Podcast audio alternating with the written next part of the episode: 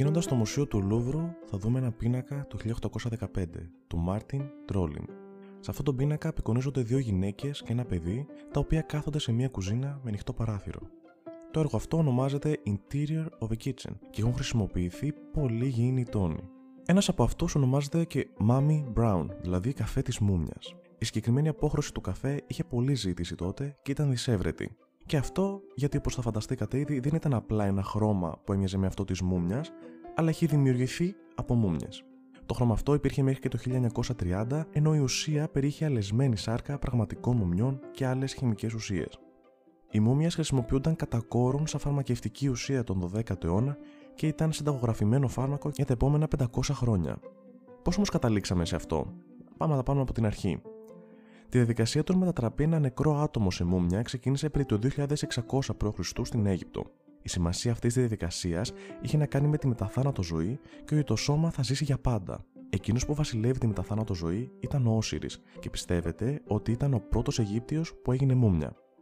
Η διαδικασία της μουμιοποίησης γινόταν για άτομα ανώτερα σε κυριαρχία και όχι τόσο συχνά για κοινούς ανθρώπους, ενώ αρκετές φορές για θρησκευτικούς λόγους το ίδιο γινόταν και για ζώα. Η μομιοποίηση όμως συμβαίνει και με φυσικό τρόπο λόγω κάποιου ατυχήματος ή κάποιου τραγικού γεγονότος. Αυτό μπορεί να συμβεί όταν ένα νεκρό σώμα εκτεθεί σε πολύ χαμηλές θερμοκρασίες, ξηρές συνθήκες ή κάποιο άλλο περιβαλλοντικό παράγοντα που συμβάλλει στην αποσύνθεση. Η διαδικασία ήταν χρονοβόρα και είχε πολλά βήματα που έπρεπε να ακολουθηθούν από τον ιερέα. Συγκεκριμένα διαρκούσε 70 μέρες. Οι ιερείς θα έπρεπε να ξέρουν εκτός της διαδικασίας της μομιοποίηση και των προσευχών και ανατομία.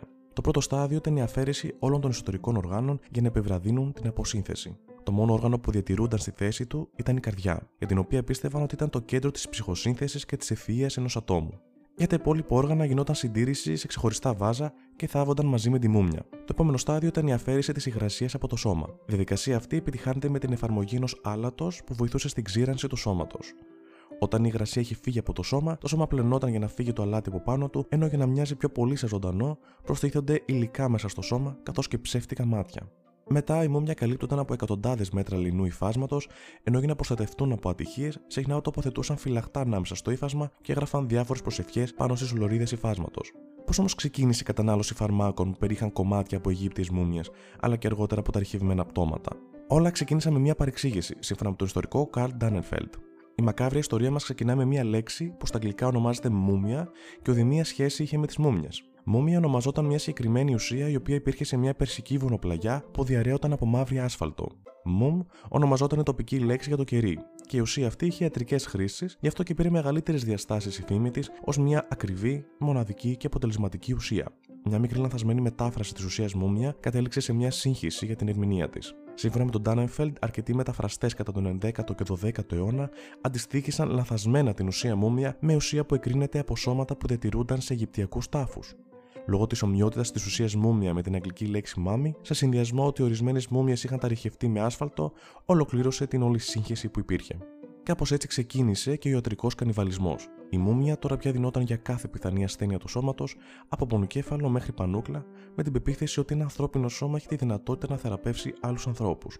Γενικότερα για τους βασιλείς και τους ευγενείς, το να τρώνε μούμια έμοιαζε με ένα βασιλικό φάρμακο, αφού οι γιατροί πίστευαν ότι η ουσία μούμια είχε δημιουργηθεί από φαραώ.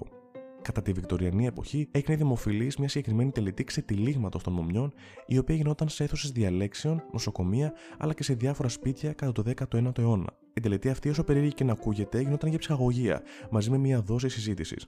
Λογικό επακόλουθο της τρομερής ζήτησης που είχε η μούμια στην τότε εποχή ήταν η μικρή προσφορά, και όπως πάντα υπήρξαν πολλοί επιτίδιοι οι οποίοι ταρίχευαν τα σώματα εγκληματιών, σκλάβων και άλλων ατόμων με μόνο σκοπό το κέρδος. Η ανακάλυψη του τάφου του Ταχαμών και ο ξαφνικός θάνατος από φυσικά αίτια του Λόρδου Κάρναρβον, ο οποίος ήταν ο χορηγός της αποστολής για τον Ταχαμών, πήρε τη θέση του ιατρικού κανιβαλισμού και τώρα πια ξεκίνησε η προκατάληψη της κατάρα της μούμιας. Όπως είπε και ο Λεωνάρντο Νταβίντσι, διατηρούμε τη ζωή μας με το θάνατο των άλλων.